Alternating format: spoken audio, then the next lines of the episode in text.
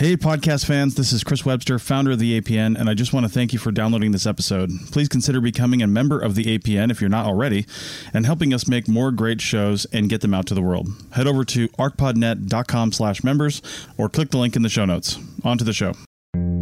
You're listening to the Archaeology Podcast Network.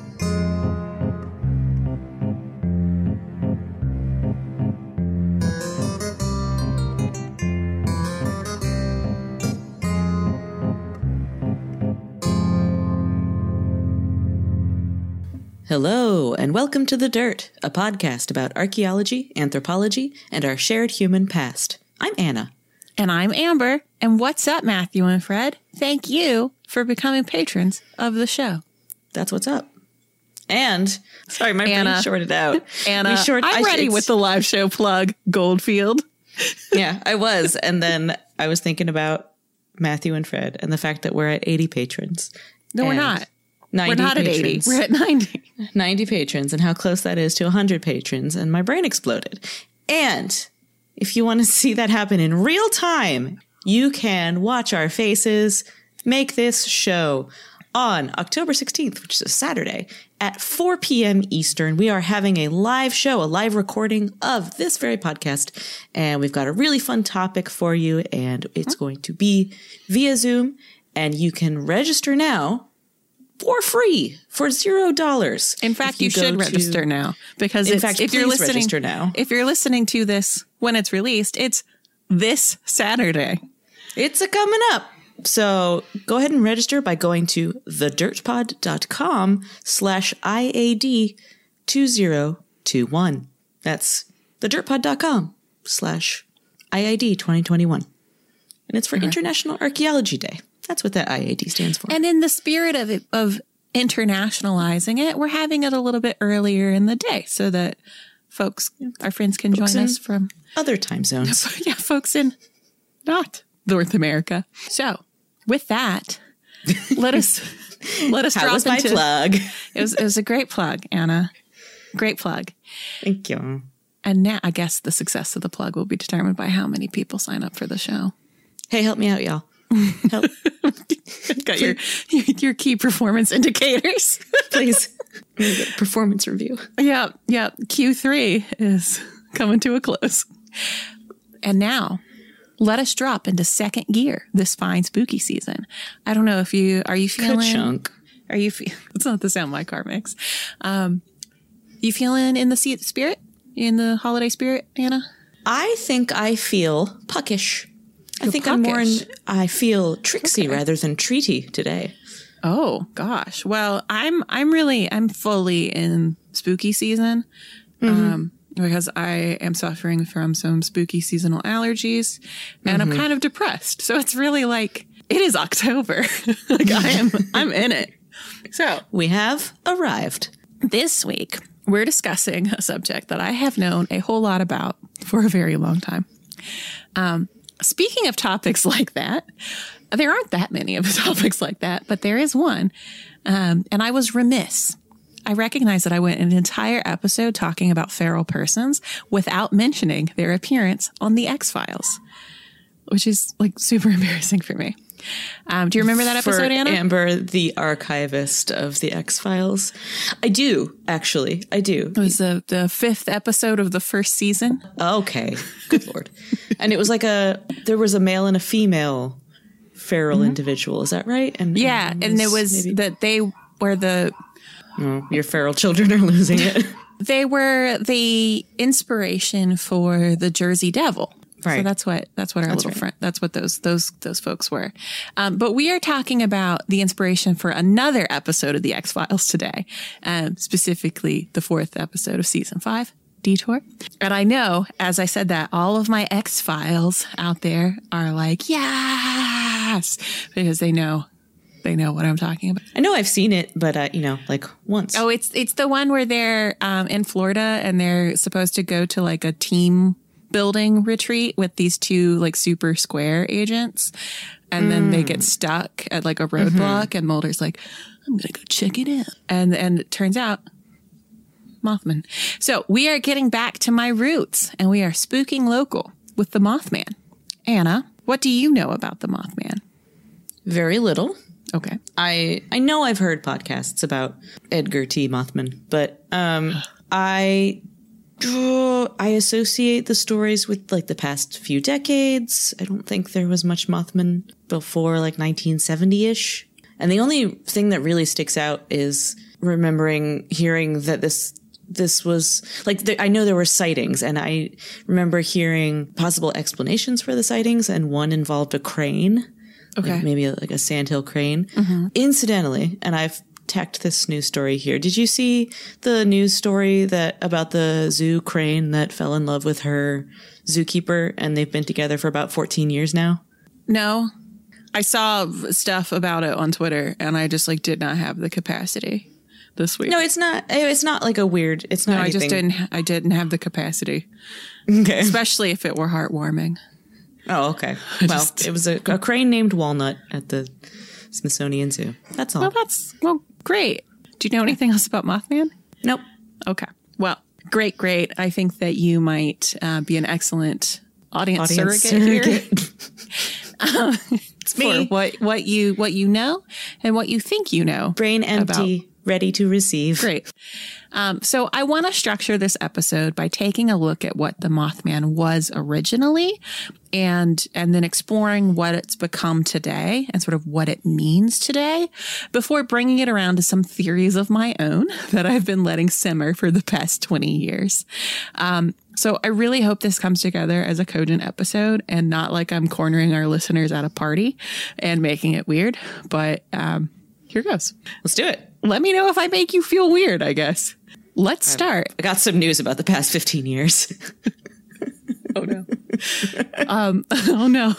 Let's start off with the famous headline that casual cryptid enthusiasts may know comes from the Point Pleasant Register.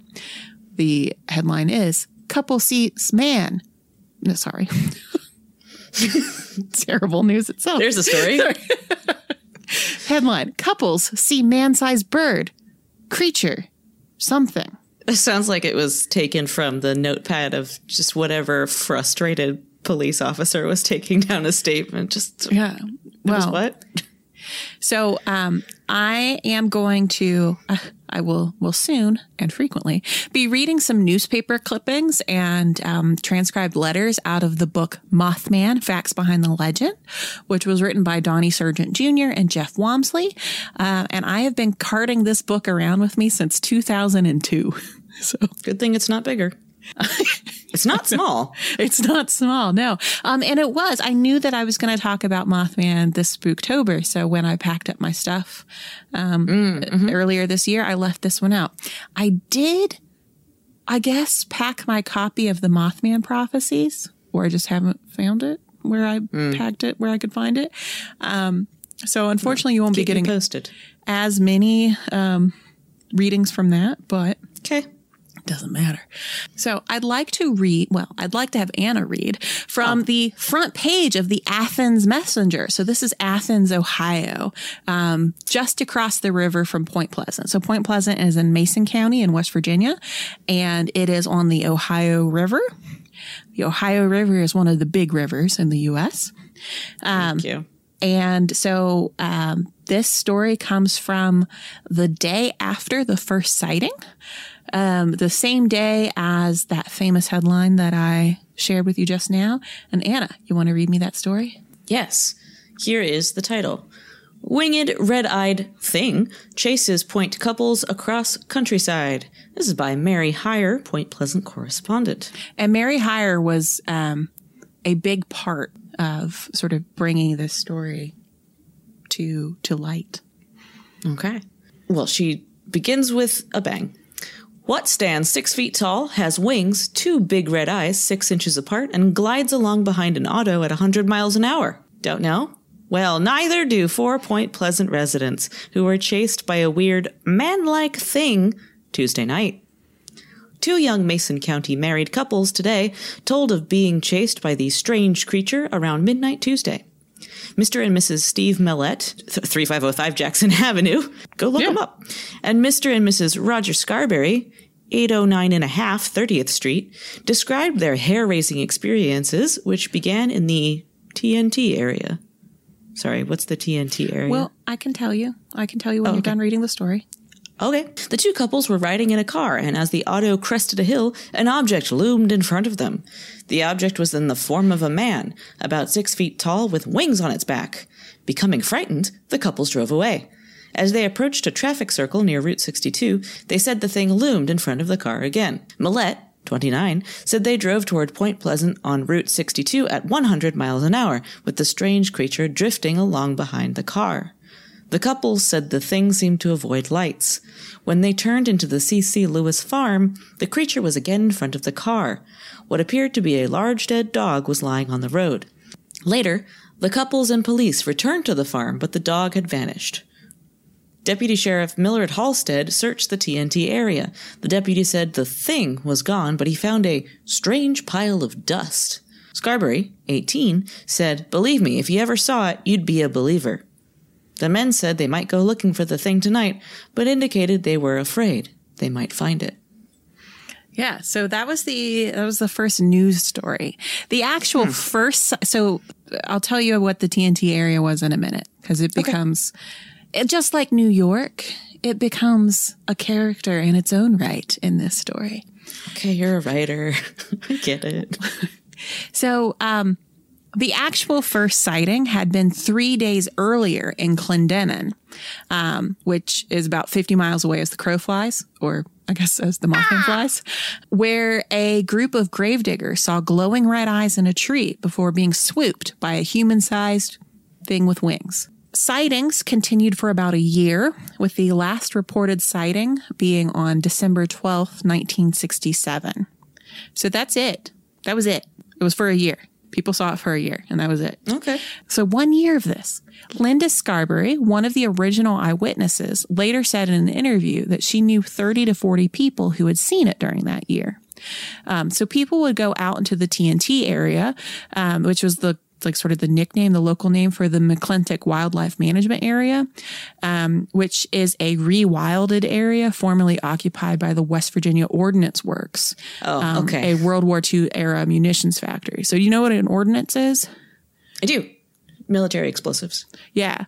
In World War One and World War Two, there were several places in West Virginia that were used as training, especially before I think it was before World War One, during World War One, before people would go um, into the more like mountainous areas of um, Western Europe.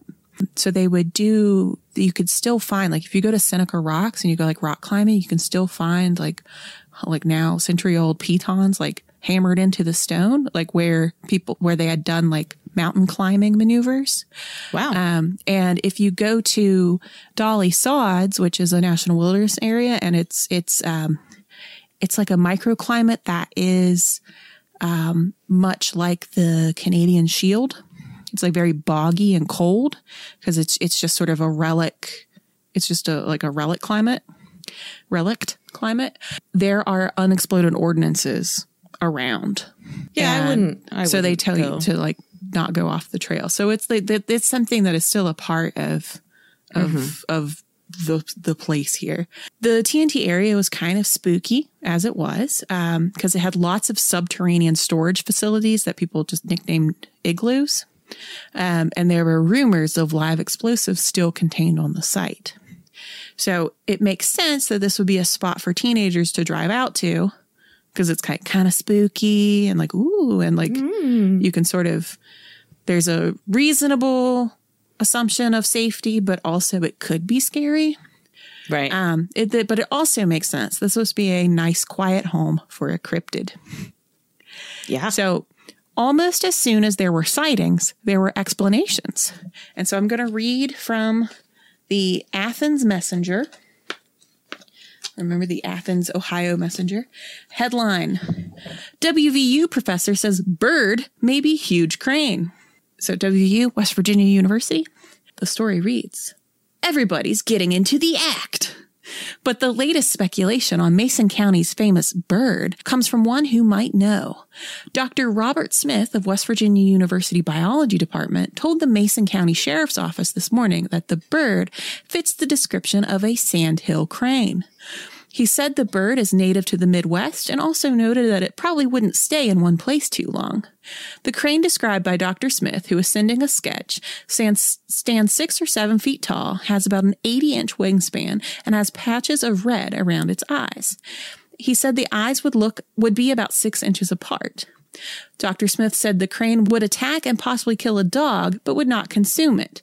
He also said the crane would attack people only if it becomes cornered or is wounded. The professor talked to the sheriff's office about 10 minutes from Morgantown and said the university is interested in seeing the bird if it is killed or caught. Deputy Millard Halstead said Dr. Smith told him he is interested in and is studying such birds. So um, the story continues from there. But now we've got a professor chiming in and being like, you just got a sandhill crane, which like is interesting, but they don't, but we don't have sandhill cranes. You do, Anna. You've got them out there where Yeah. you live. But yeah, we don't, we don't really have those. They aren't really on the Ohio River. But um, I also wanted to share um, my mom remembers the Mothman because my mom was living, my mom grew up, uh, spent part of her childhood near, near Clendenin. Uh, so there in Kanawha County. And she was terrified of the Mothman because she would go to school and she told, asked her the other night and she was like, yeah, because she walked home from school. She confirmed that it was relatively flat both ways. but um, so she was in fourth grade, and so she walked home from school, and they lived kind of up a hollow, and so she and um, a, another girl up the road who was a couple years older her would walk, and she heard at school that they had seen it in the trees, and I think she's talking about that story of the gravediggers in um, Clendenin, and so she she looked at every tree that they walked past to make sure it wasn't there. One, and she was terrified. Three. And so she remembers this period and, and she Yeah. remembers, um, and then the tragedy that, that comes soon. Um, she remembers as like one of the first like news stories that she remembers. Um, so this was a real, very real part of, of lives. And so like she was terrified. No. Yeah. So my poor little, little Paula Jean was very scared of it. oh, Paula Jean. So, about six weeks later, a very big snowy owl was killed in Mason County, and folks were like, Did we get him? Um, so, eyewitnesses said it looked absolutely nothing like what they had seen, but massive freak owl remains one of the leading theories for what accounted for what people reported seeing. It's like the staircase. Yeah. super, super recent. ah, Anna, finger on the pulse. So, skeptical researcher. Skeptical researcher Joe Nickell uh, seems to think it's an owl, but let's hear Anna read some great owl takes courtesy of the Audubon Society. Barn owls seemed likely to Nickell, in part because they are already considered eerie. According to Ryan Barber, a researcher with the Barn Owl Project, bop. They famously like to roost in old and abandoned buildings, they have an unsettlingly odd appearance, and their vocal repertoire is heavy on hisses and clicks. In South Texas and Mexico, where part of Barber's family is from, barn owls are lechuza, shape-shifting witches that foretell foul fortune. Barber says, quote, Some of those who've declined our invitation to come out and do field work with us are actually bird biologists. They say that owls, especially barn owls, freak them out. End quote. Ornithologist Rob Bierregaard, who spent 10 years studying barred owls in Charlotte, North Carolina. That's barred, B A R R E D, not like tra la la, I have a lute. But Rob Bierregaard says, quote, When it comes to haunted houses and ghosts, I've always assumed that's barn owls. They make really bizarre noises, and they like buildings that look haunted, much like some co hosts of this show. Yeah. There were other reasons to think an owl of some sort was the culprit, Nichols says. The Mothman's shape, as originally reported, is very owl like, with a head and body that blended together. Yet, as Nickell investigated, he became less convinced that a barn owl was the answer. But there was a problem, Nickell says. Barn owls have a relatively weak eye shine, likely too weak to account for the haunting red eyes attributed to Mothman. Luckily, there was another candidate available, the barred owl, tra-la-la, a large species with a rounded head, deep black eyes, and a loud, deep hoot that echoes through the dark. They prefer hollows in old trees and open forests and are common throughout the southeast. Officials in the former TNT area, now the McClintock Wildlife Management Area, confirmed to Nichols that a healthy population of barred owls live on the refuge. Most importantly, barred owls have a dramatic crimson eye shine due to the amount of blood vessels around the eyes. Wild. Yeah, owls, man. Owls. But I love that that that that article features multiple ornithologists being like owls, man. Freaky. Freak me out. no, But- thank you. But if I'm going to be honest with you, Owl Um, pass. just going to let that breathe. but if I'm going to be honest with you, Anna and listeners, um, I don't care what the Mothman was because that's not nearly as important as what happened next and the legacy that followed all of it. Let's take a break. And when we come back, we'll get into what cemented our boy forever. It's Chris Webster again. If you haven't checked out our new parent website, kulturomedia.com, then please do. Kulturo is spelled K U L T U R O, and it's where we promote all of our live events. We've got one coming up in November. Check it out over at Kulturo when it gets posted. If it's already happened and you're hearing this, then as a member, you can go to your member pages and see the event recording. Our live events are always free, but you have to show up during the event to see it. So that's kulturomedia.com for all our live events and more. kulturomedia.com.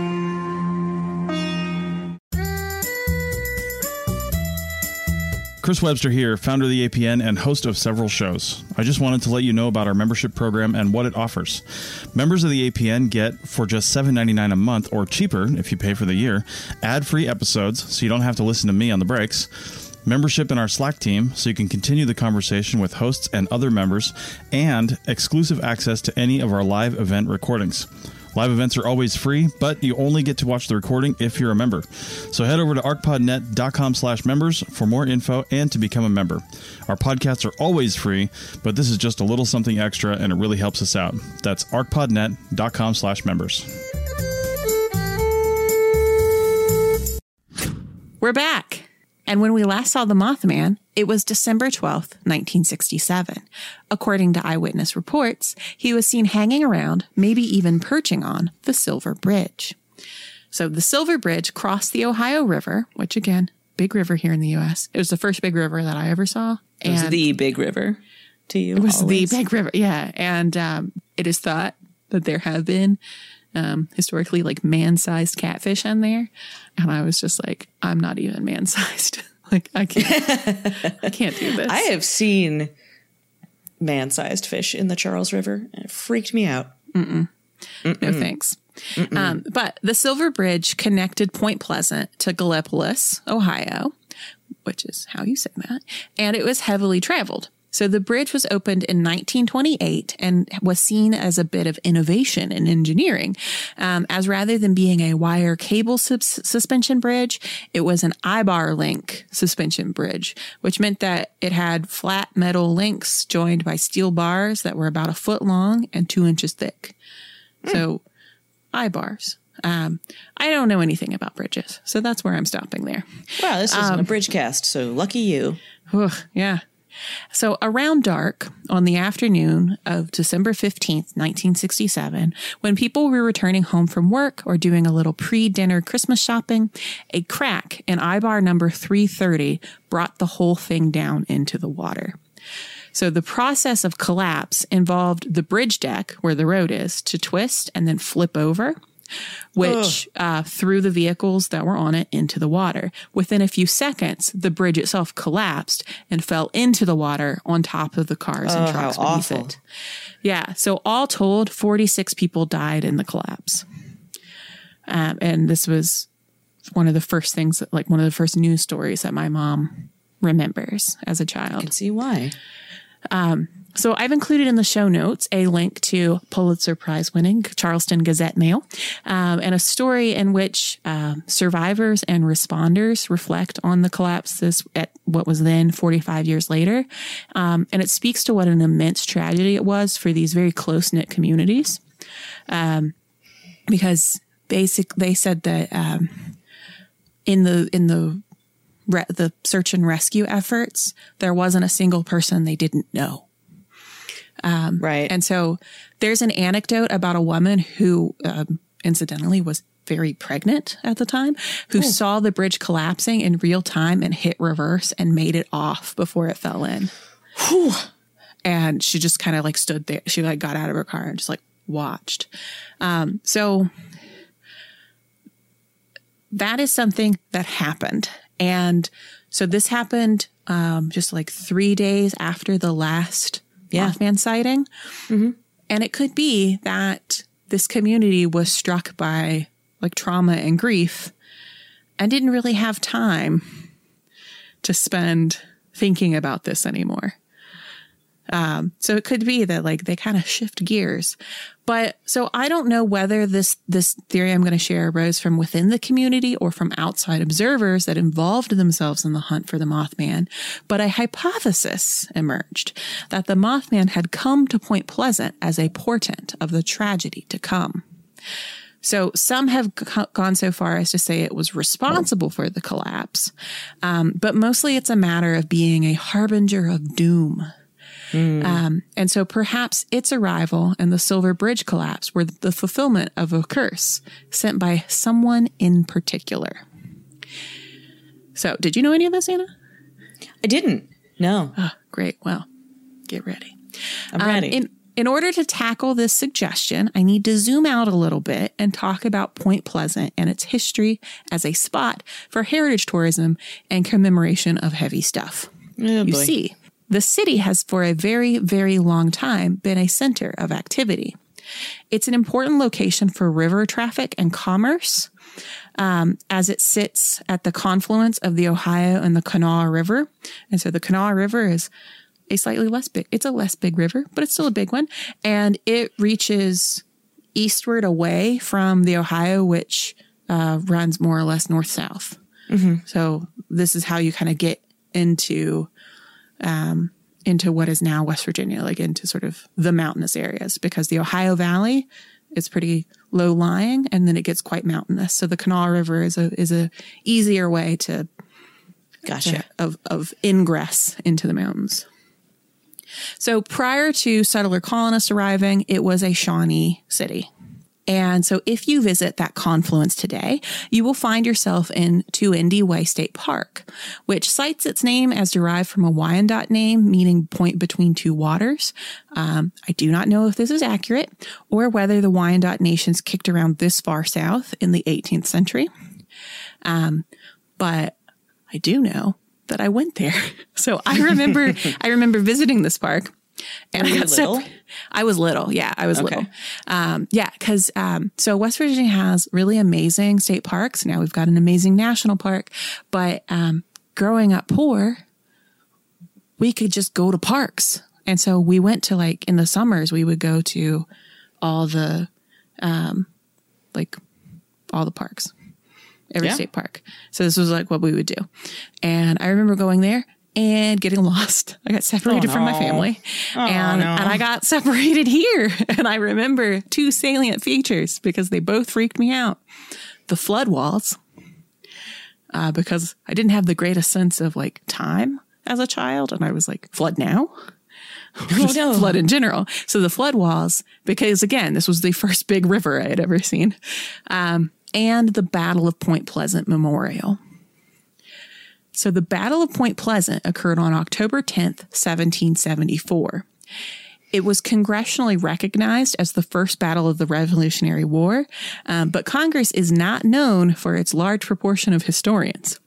So um, it's it wasn't it was not but they will say that it was congressionally recognized anyone who talks about it is like congressionally recognized as um, it is more appro- more appropriately classified as part of lord dunmore's war are you familiar with this war No, he sounds great though. Oh, look him up. Total dweeb. Look at that dweeb. Um, but Lord Dunmore's War, he was the um, governor of the colony of Virginia at this time. Um, and it was waged by the colony of Virginia against the Mingo and Shawnee nations. Um, and and they were the, the two primary nations that lived in this, in what is now the Ohio River Valley um, and into West Virginia what is now West Virginia. So um, I guess the battle was a victory for the settlers. Um, And as a result, the leader of the Shawnee side, whom history remembers as, as Chief Cornstalk, but whose name was Hokolesqua, became a proponent of Shawnee neutrality in the revolution that started popping off the following year. Like there were a lot of um, like Shawnee citizens who were interested in aligning with the British because they thought that by fighting the Americans, they could possibly get some of their land back. But Hokolesqua and, and like minded individuals were like, there is absolutely no good that's going to come of fighting the Americans. And, Let's and stay out of this. yeah. And so in 1777, um, Hokolesqua made a diplomatic visit to Fort Randolph, which is what is now Point Pleasant. Um, and rather than being received as such, um, he and his envoy were imprisoned by the fort's commander and subsequently murdered by a mob. Um, so his death galvanized many Shawnee citizens who were already leaning in favor of militarism.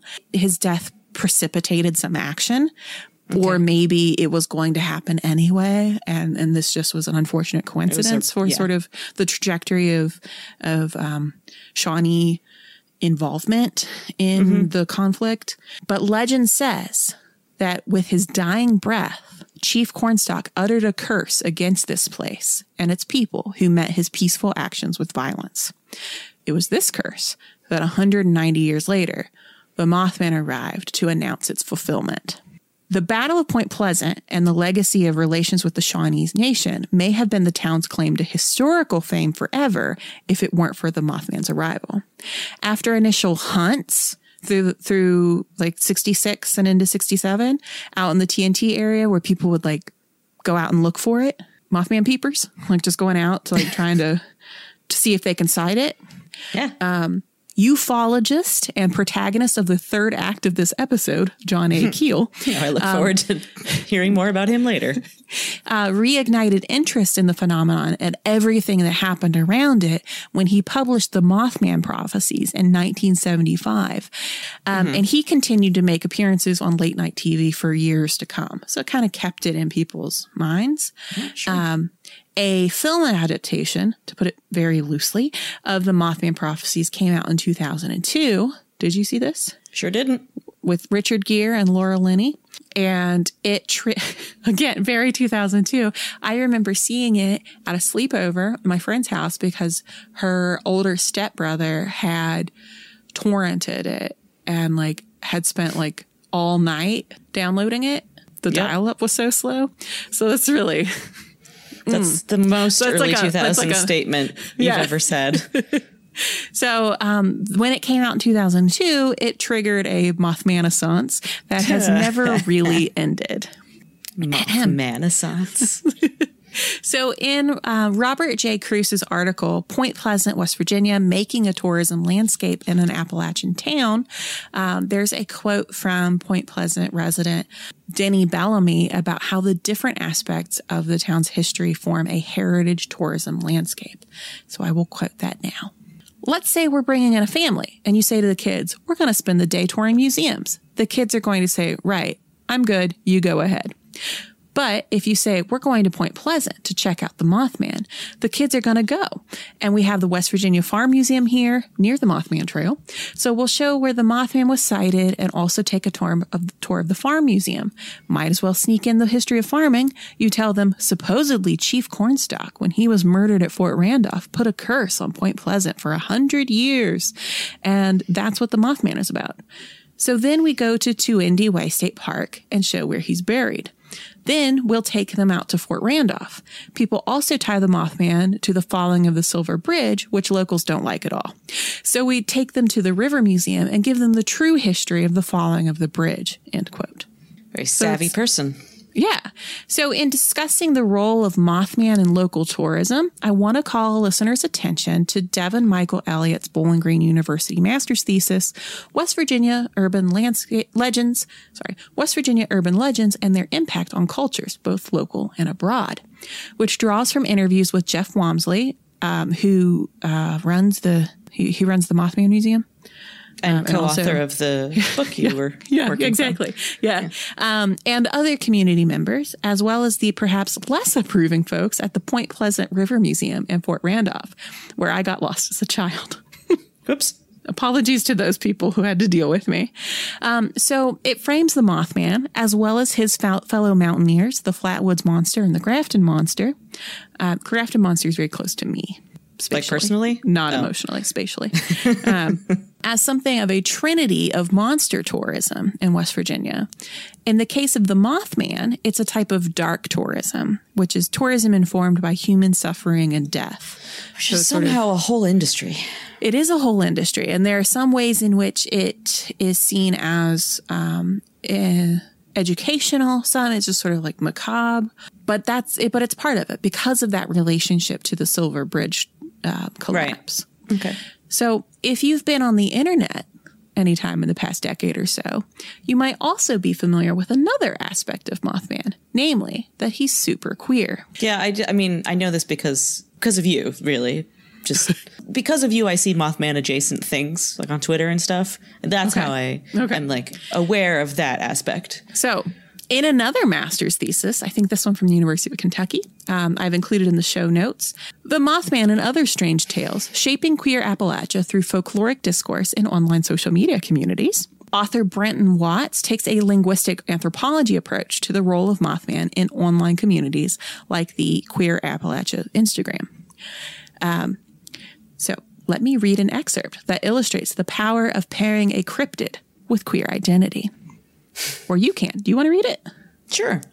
In the interest of multivocality, it is also vital to note that much of the folkloric discourse under analysis here is rooted in humor. This makes sense because, as Bergen Hertzler, 1971, states, quote, quote, humor breaks down an expectation system by replacing congruous elements with incongruous ones, end quote, quote. In other words, at least one of the reasons why something like Mothman is real and he's gay is funny is because it swaps out the expectation for what the Mothman is and replaces it with a characteristic that one would not think relevant to the Mothman. However, it is also important to remember that in doing this, humor informs us indirectly which elements belong in the system and which do not. For example, here the humor is derived from the incongruency between the Mothman and gayness, or perhaps the Mothman and any kind of sexuality, given that a monster's sexual orientation is usually the least of anyone's concerns. By this same token, through a cis heteronormative and or metronormative lens, the notion of a queer Appalachian person may seem ridiculous, again, due to their incongruency. Therefore, another possible function of queer Appalachian folkloric discourse, specifically that which centers monsters like the Mothman, is that it symbolically enacts the reclamation of anti-queer Appalachian prejudice. In other words, queer Appalachia is taking the perceived incongruency to the extreme and identifying with that extreme, and in doing so, they are nullifying any potential harm derived from this kind of anti-queer Appalachian humor discourse. This kind of overtly sexual and by extension queer interpretation of the Mothman is not unique to queer Appalachia. Generally speaking, the internet abounds with memes that queer and or sexualize the Mothman and other cryptids. Yeah, the internet. Does that make sense? It does, yeah. So like by it's it's kind of a subversion of the Mothman in order to claim it as Yeah. Yeah. And and and sort of thinking like, oh, the like Mothman is um like he's very Appalachian. Like he's very Appalachian and like I'm saying like, yeah, he's real and he's gay. It's sort of like a as a queer person in Like that space exists. I'm not supposed to exist either. Like what Right, of yeah, it? yeah, yeah. And and so it's a way to um it's a sort of like it's very much a brand of like it me humor. Um, this is me. Yep. this is this is another Amber theory.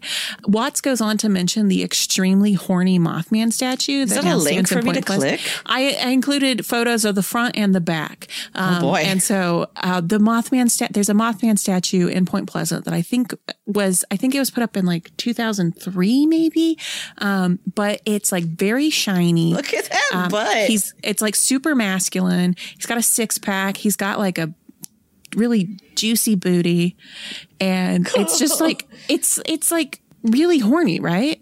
yeah, it's It's like weirdly horny. it's weirdly horny. Yeah. Okay. So like that. is neither here nor there. that exists. No, it's, uh, it's it's in Point Pleasant, which is neither here nor there. So at multiple points, Watts compares Mothman to the Popobawa of Tanzania. We have talked about this. which we've talked about on Dirt After Dark. Yeah. And itself is a complex and culturally bound monster legend. So Yeah. I mention that only as a preface to this next quote, which hits at the heart of something that has bristled for a long, bristled me for a long time. Um, you want to read that? Sure. Quote As both the Mothman legend and Appalachia come to prominence in an increasingly globalized world, the goals of this research become all the more urgent. As Blommaert writes in Discourse, quote, if voice in the era of globalization becomes a matter of the capacity to accomplish functions of linguistic resources translocally across different physical and social spaces, the capacity for semiotic mobility, then when Popobawa goes global, Tanzanians have very little voice. Does that make sense? Does that- Yeah. That, I mean, yeah, it's, it, yeah. But does that make sense? Yes, I think so. when the idea and the image and the object goes global um, and there are more people talking about it, the Tanzanians who originated it and who engage with it and who are impacted by it lose They get kind of drowned out. their voice gets drowned out or Right, okay. eliminated entirely. Yeah, that's Okay. I, I'm, that's what I understand Watts to be arguing here. Okay. Similarly, the Mothman legend, with its distinct ties to Appalachian and its burgeoning ties to both queerness and queer Appalachianness, stands the chance of being misinterpreted and misappropriated by outsiders if it hasn't been already. In other words, as the Mothman legend begins to go global thanks to media such as Fallout 76, then queer Appalachians also run the risk of having very little voice as well. Okay, thank you, because having that translation of the jargon as preface to that really helps Yeah, with that, it's, second part. You know, like it's um, And that was the end of the quote. Sorry. Yeah. And so like that's something that has always that has increasingly bothered me in recent years where it's like Hey, that's mine. There yeah, there there's def I mean I do often get very like my culture is not a costume like about Mothman mm-hmm. and Sure. and it is it is it's on a different register of like other notions of cultural appropriation but as Watts Yeah. illustrates here it is a similar thing it's like this is my heritage my culture my relationship with the the the area in which I live and the sort of the the circumstances in which I live. Um, and like when it gets like memeified and made super cutesy, I say this as a person who has a practice what you screech sticker on my laptop. And at Um, least but- two Mothman hoodies. I, I do I do have those now. Those are my fault, this, though. This I know this as I like got to this part. I was like, I hope this doesn't end up feeling like a subtweet of Anna's very thoughtful gift. Um, because the one that is like more appropriate for me is the one was sent accidentally, so you did not pick Yeah, it, and the no. other one that you did pick says the only man for me is Mothman, which is I think I which nailed fits it. in, which fits in, which Yeah. fits in with what we're saying. But it is something of, of thinking about like when it becomes like a, a meme, like a cute, Right, yeah. like a, something cutesy. Like when you think about like, no, it has a the mythos around it is a sad one and like a a complex tragic one, yeah. yeah. And so like There's really nothing cute about it. yeah. So let's take one more break, a little breaky poo, and then we'll shift gears again. We're going to go into third. Does your car No. make that noise? So no, it doesn't. No.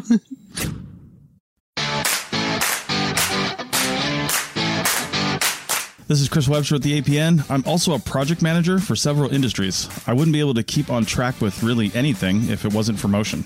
With Motion, I just say what I need to do, how long I think it will take, what sort of priority I think it has, and Motion builds my day for me. It'll even build in breaks because, let's be honest, it's hard to remember to stop to eat lunch sometimes. So head over to archpodnet.com slash motion for a free trial and a discount if you sign up. You'll kick back a small amount to the APN if you do. That's archpodnet.com slash motion.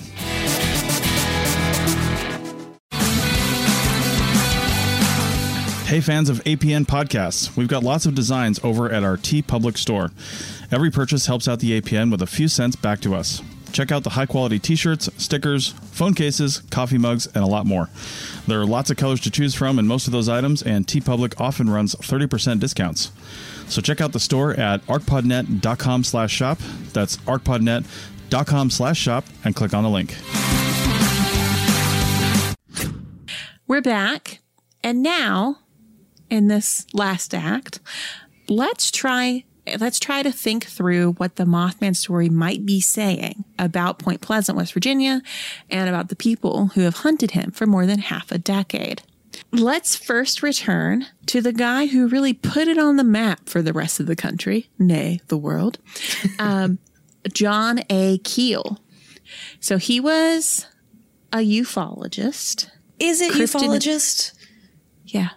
I've been saying ufologist. I feel like a fool. As I mentioned, the Mothman Prophecies was released in 1975. And in addition to being about the Mothman sightings, it, there was like all this other like super like banana stuff that he pulls into the narrative. And this includes UFO sightings. Uh huh. There was a UFO flap at this point. Do you, are you familiar with the term flap? Like a hubbub? No, a flap is a sort of it, it flaps are kind of defined by both geography and time, where there will be frequent sightings over a period of time in a specific place. So, Specifically of UFOs, though? yeah.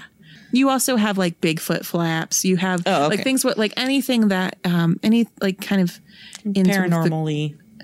yeah, in, in sort of, and it's it's really like a, a UFO thing. Okay. Where you will have Flaps. sort of it's a flap, yeah. Um, so there were many UFO sightings um, in the Ohio River Valley at this point. My mom also has stories about UFO. Great time to be the late '60s. Great time to be a West Virginia. there were those. There were Men in Black sightings. So men sightings of Men in Black, and so these are um, usually they would be they were seen as perhaps working for the government or with the government, uh, and the one of them, possibly one of them, was Indrid Cold. Do you know Indrid Cold? The man named Cold. Sounds kind of Welsh. Nope. No. Um, so Indrid Cold was, um, so he became a big part of this because I think it was in 1966. A man named Woody Derenberger uh, from Point Pleasant had an experience um, where um, he saw a craft or something. He didn't describe it that way, but he saw something odd. And then a man came up to him and he was very smiling and um, looked weird and um, seemed to be able to communicate with him without speaking. So there's sort of like a telepathic thing. And the, and so that kind of goes in a different direction, but that becomes a big part of the Mothman prophecies of Indrid Cold, the smiling man. Um, and he's, he's been encountered elsewhere. And he's also like kind of a meme. I think he came up on, um, a McElroy pr- product. Maybe it was in the Adventure Zone or something. Um, but they're, they're, you know, they're from Southern West Virginia. Um, and so Indrid Cold became part of it. And then also like, these precognition or visions that people were having who were impacted by Mothman, by the UFOs, by whatever, um, presumably the Silver Bridge collapse. So he brings in a lot of stuff there that becomes a bit, becomes like part and parcel of sort of the UFO mania, um, which also kind of puts Mothman in like a extraterrestrial camp for some people. So all of this was about just just under 10 years after the initial sightings. So the the site so this was when it was published when he published the Mothman prophecies. He had been he had been in communication with like he had visited uh, Point Pleasant at the end of 1966. Okay. Um, and so he did his investigations and he got all caught up in like Men in Black stuff. And, and so that's what I'm saying. Like Mothman Prophecies is a really engaging book. a lot of stuff going on it seems. There, yeah, there's a lot of stuff going on, and it's it's if I as I remember it, like he sort of posits himself as like a, a journeyman scholar, and Oh. and I. I I I think if I read it now, I would probably read things about like class differently and how he like relates to the people in the area. But it gets pulled into this sort of like grand unified strangeness theory. Um, Sure. And there's an additional layer that comes in that that arrives in the con- the public consciousness in the 2002 film, um, which The Mothman in- prophecies. the Mothman Prophecies, the film, um, which involved connecting the original legend of Mothman, seen for one year, uh, like 13 months, um, in one place, connecting it with other historic disasters, including really famously Chernobyl. And that kind of took off Far away to have. well, no, it took off as like another another story of like the blackbird of some neighboring village outside of Chernobyl that appeared that had never been seen okay. before, and then it appeared, and then it left, and then the Chernobyl disaster happened. Um, that didn't happen. That was fiction. That was There was no bird. I mean, there. I mean, there was no bird story. yeah, the bird story did not exist. There are people who have tied it to the Galveston hurricane. People have tied it to 9 11. Of course. Saying that like people saw a Mothman type thing. Um, I'm not going to like even touch people seeing it in Chicago because I don't. Uh, uh, I don't have any. I don't have anything on that. I don't. I don't have Sure. nothing to contribute.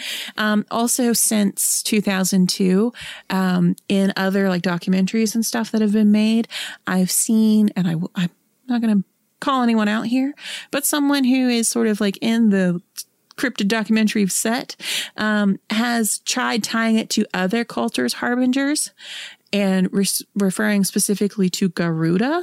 So Garuda is from Hindu mythology, and so the idea of like Garuda would, was this like massive black winged being that would show up before spelling disaster. And I looked into this, and it seems that Garuda was was a like big old bird, like a like a sort of cosmic bird that was the the mount of Vishnu.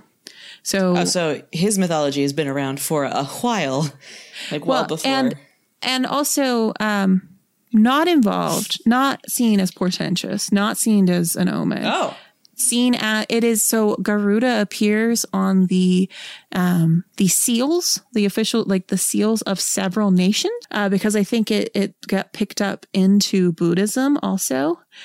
And there is Garuda Airlines um in you, you wouldn't want Indonesia. like, Harbinger Airlines. I found nothing whatsoever saying that Garuda was is is affiliated with anything negative. It seems to be affiliated with power and sort of holiness, like it's a part of a like religious cosmos. But it's very interesting to me that the trying to re trying to tie it into like a deeper mythology and um, and that that's something that one sees happen in sort of the realm of sort of cryptozoology and like paranormal studies of like trying to legitimate something by finding earlier examples of it.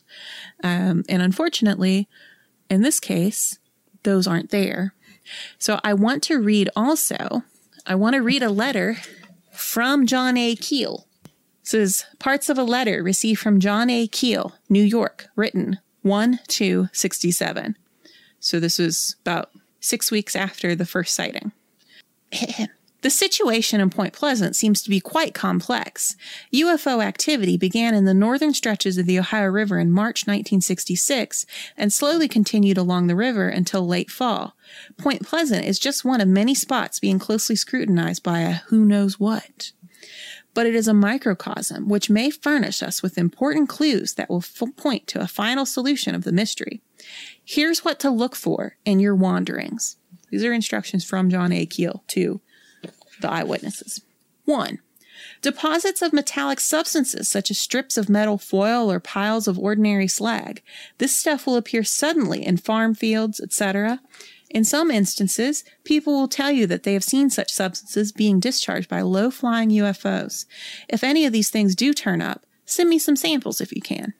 Two, if you get a UFO landing report, measure the holes left in the ground and look for deposits of a jelly like liquid.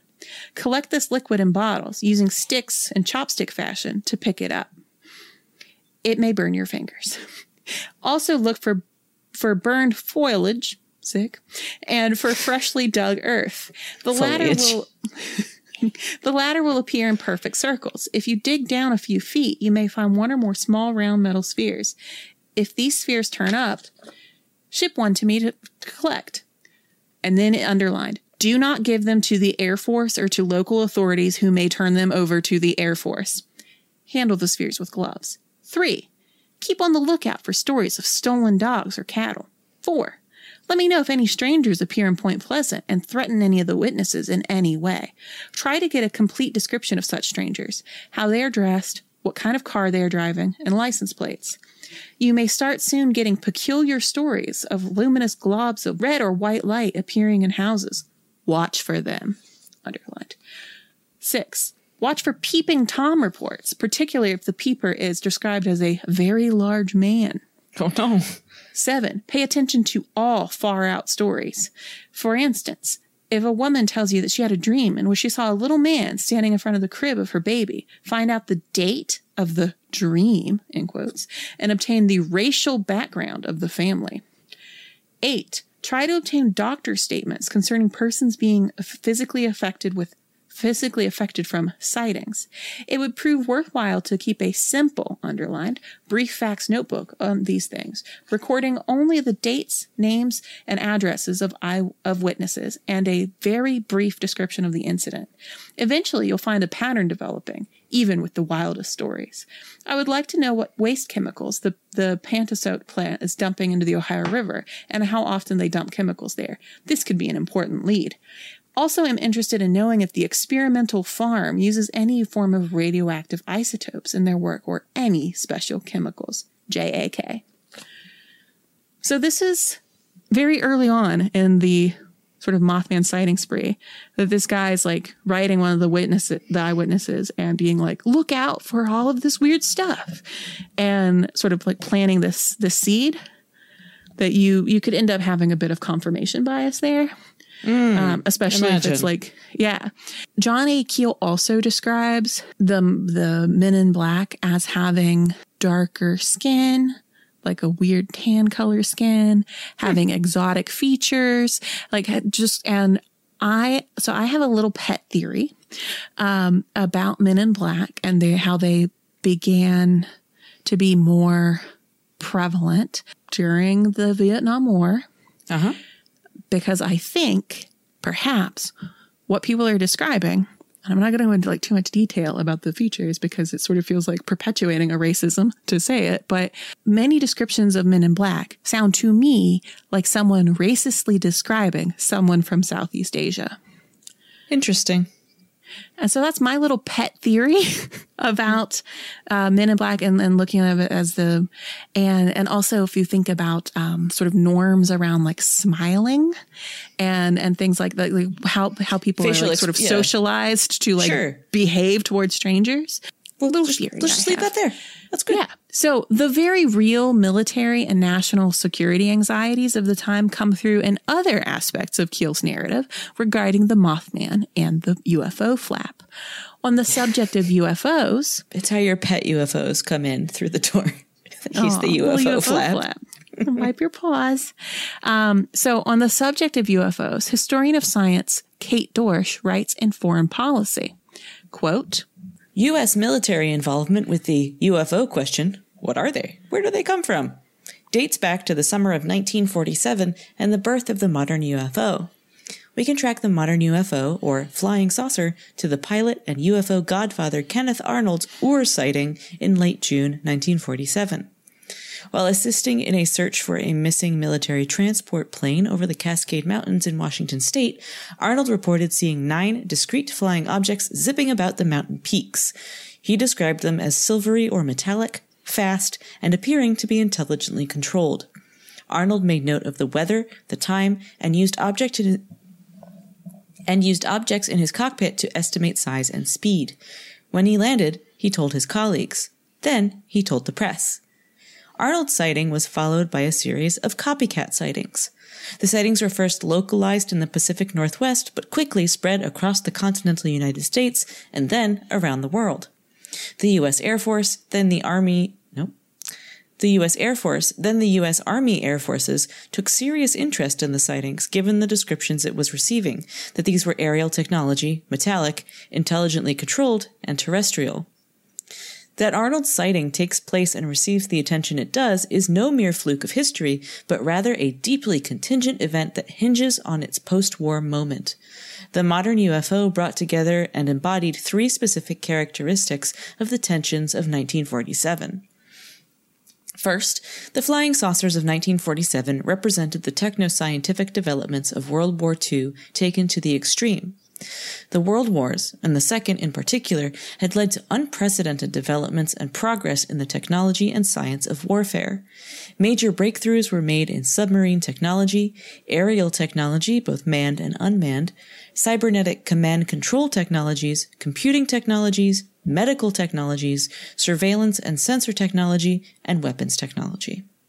The appearance of strange and potentially deadly objects in the skies was a resonant idea in the wake of the V 2 rocket attacks on London and the unleashing of the atomic bomb. These flying discs, many believed, could just be the next step in bomber technology.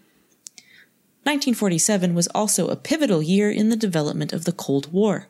Though once allies, the spring of 1947 saw the American Soviet friendship collapse, articulated in the Truman Doctrine of March 1947, which presented communism as a threat to the American way of life and pressed the need to contain that threat geopolitically. Americans were faced with, as they saw it, a new and alien challenger. The summer of 1947 also witnessed the creation of the Air Force as an independent branch of the U.S. military. The Allied forces had won World War II thanks in large part to U.S. military support, especially superior U.S. air power. As a result, the U.S. Army Air Forces understood itself as not only the critical element of the Allied victory over fascism, but as the foremost offensive power and first line of defense in future wars, which would certainly be airborne. End quote. Yeah. So that essay is titled UFOs Were Born Among America's Cold War Fears, and it's linked in the show notes. Um, I think it's really important to call attention to the existential nature of the anxieties that phenomena like UFOs and cryptids tap into. And we've talked about that a bit in the past. And, and we will be talking about it more. Preview. We will be. It's true. It's true. Um, and that's where I want us to pause here and ruminate a bit at the end of the episode. My second intellectual stomach is ready. so let's go back to the home of the Mothman and look into the reality of the TNT area. So, um, in the show notes, you can find an NPR photo essay of what it looks like today with the additional creepiness of it being photographed in the middle of winter. Home, sweet, gloomy home. Just, um, it's gray. It's so gray and kind of spiky. Uh, so, as I mentioned a while ago, the TNT area was the nickname of the site of the former West Virginia Ordnance Works, which operated from 1942 to 1945 and employed at its peak 3,500 people. Wow. Which is a lot of jobs. It's a lot. After the war, it was decommissioned and it was converted into a landfill, the McClintock Wildlife Management Area, the Mason County Airport, and an industrial park, among some other fields and stuff. Sure. Um, so that all sounds well and good. I mean, it doesn't, but that you they're just like we're done, and then they bulldozed it. Yeah, that's that's yeah. Especially given what was being produced there, exactly the components that were, I assume, still there. Probably. Yeah, but th- but they were done because that's oh, what we well, did in 1945 in this yeah, country. All done. So, um, turns out decommissioning a plant that used that used explosive materials to build bombs um, might be a bit more complicated than bulldozing it and letting owls move in. In 1979, fishermen were like, hey, there's some red ooze seeping into the water. And in 1981, people started detecting TNT DNT, and other extremely poisonous contaminants in the soils and water. In 1983, it was classified as a Superfund site, which is something that is funded under the Comprehensive Environmental Response, Compensation, and Liability Act of 1980 because it was becoming a bit of a thing that the mid-century, so it's a lot of like wartime and mid-century sort of industrial areas were Oops. turning out to be killing people. Yeah. So it was classified as a Superfund site um, in 1983. It was named West Virginia's top priority for cleanup Good. and considered one of the top 10 most polluted sites in the country. Oh, bad. Which, if you have any familiarity at all with Superfund sites, that's Saying something? A real, yeah, that is quite the achievement to be the most polluted site. So You did um, it. today, it, it is still today in active remediation status today. Wow. Um, so it's not totally better. Also, in May of 2010, one of the igloos exploded. So it had about 10 tons, 20,000 pounds of unstable materials left in it. Um, and it just exploded. I mean, which- it didn't. Di- hopefully, it didn't explode while anyone was there working on it. Well, nobody was the, yeah. Well, no, you suggest that somebody's actively working there. Well, I just didn't. want, I was hoping no so- one was hurt. So no one was hurt. That's good, I guess. No, no one was directly hurt. okay, by well, that. yeah, no one was exploded. is so- what I meant. So please, please note, I don't want anybody sort of getting an anachronistic sense of, of things. Um, please note that the earliest official report, that from the Fishers of the ooze, um, was Pictures more than a, ooze. was was more than a decade after the last Mothman sighting. But the TNT area was very much still haunted back in the 60s. So when the ordnance work shut down, it took thousands of jobs with it, and it left a scarred landscape in its stead. Um, at the time when the Scarberries and Mallettes got chased off the TNT property, Mason County had just a year earlier been lumped in with 419 other counties by Congress as the mandate of the Appalachian Regional Commission. Appalachia has historically been undersor- underserved and overexploited, both in terms of its people and its landscape. And with health, with disparities in health, education, life expectancy, and economic opportunity compared to the national average. Within Appalachia, those disparities are even more extreme for communities of color, people with disabilities, and queer folks, and, and some other categories of people also. So no one outside Appalachia ever noticed this or were given opportunity to notice this um, until John F. Kennedy's presidential race in 1960 when he met with the governors of several states that overlap with Appalachia. So West Virginia is the only state that is completely within Appalachia, but there are uh, 12, 12 other states that have parts of their state are in Appalachia.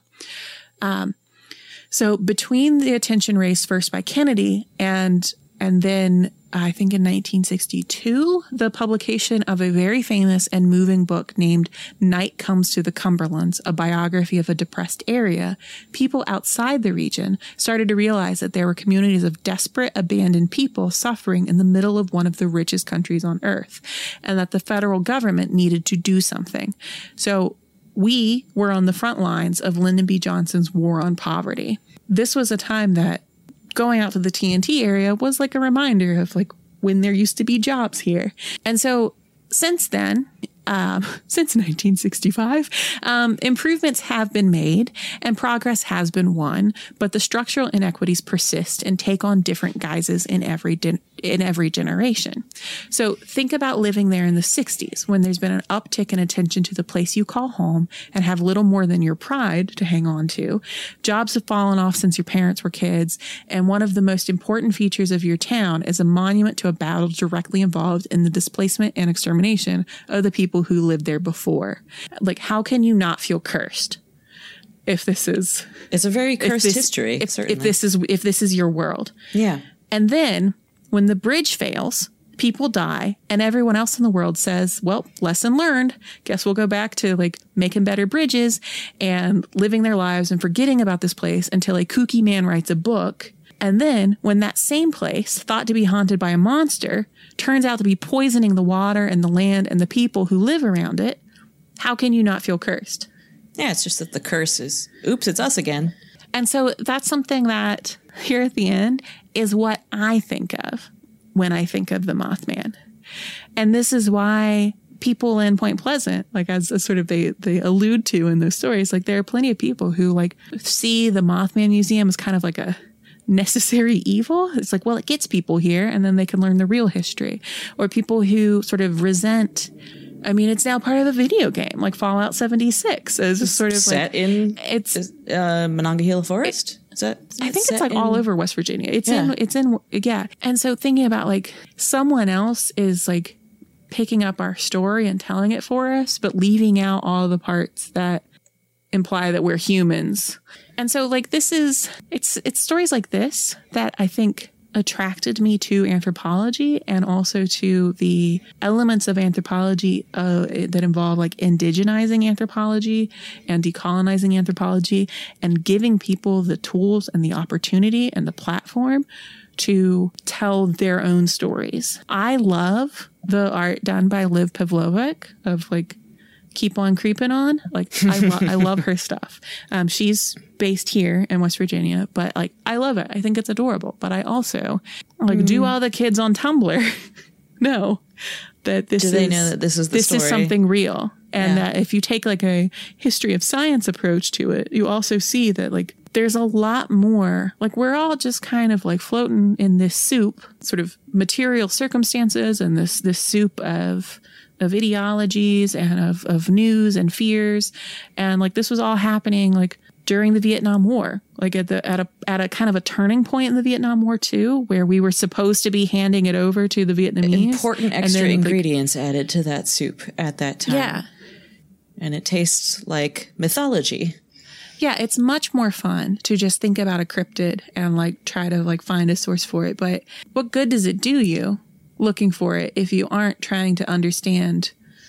If we're being What? good historians and good anthropologists, then Yeah. to do that, we need to do what you've done, just to to really put the human element and the context back. Yeah, because if it was a barred owl, like it wasn't just a barred owl. No, it was a it was It a was- barred owl being seen and interpreted and experienced in the context of all this other stuff. Yeah. And so that is sort of that's why I'm interested in like cryptids and the paranormal because it they tell us so much more about about us and and who we are and who we're afraid we are and like who we want to be. Well, that's my Mothman story. I learned so much. Ah, that was a good script. I've just been I've just been walking around with like all of this in my head for 20 years. I'm I'm glad you got to let it out because it's been rent free for too long. I know. Get a job. That's gonna do it for us, huh? Yeah. Next week I think we're going to be sort of bringing up the mood a little bit. Sure. I'll be there too. and boy, have I got a deep cuts treat for you, which we're going to record at some point later, possibly tomorrow. Okay. Tomorrow's a good idea.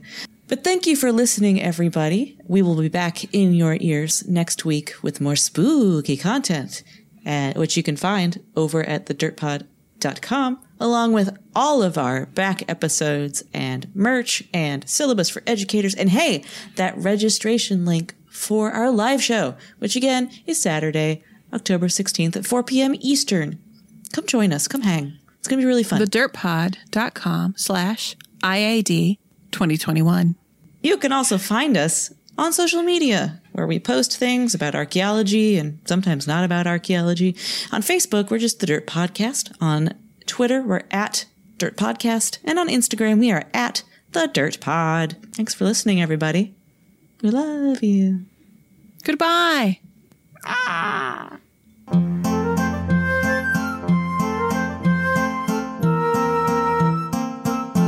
This episode was produced by Chris Webster from his RV traveling the United States, Tristan Boyle in Scotland, DigTech LLC, Kulturo Media, and the Archaeology Podcast Network. This has been a presentation of the Archaeology Podcast Network. Visit us on the web for show notes and other podcasts at www.archpodnet.com. Contact us at chris at archaeologypodcastnetwork.com. Thanks for listening to this podcast. Please consider leaving a review on your favorite podcasting app. You could also consider becoming a member so we can keep content like this free and available to all. Check out pricing and info at archpodnet.com slash members. Thanks again and have a great day.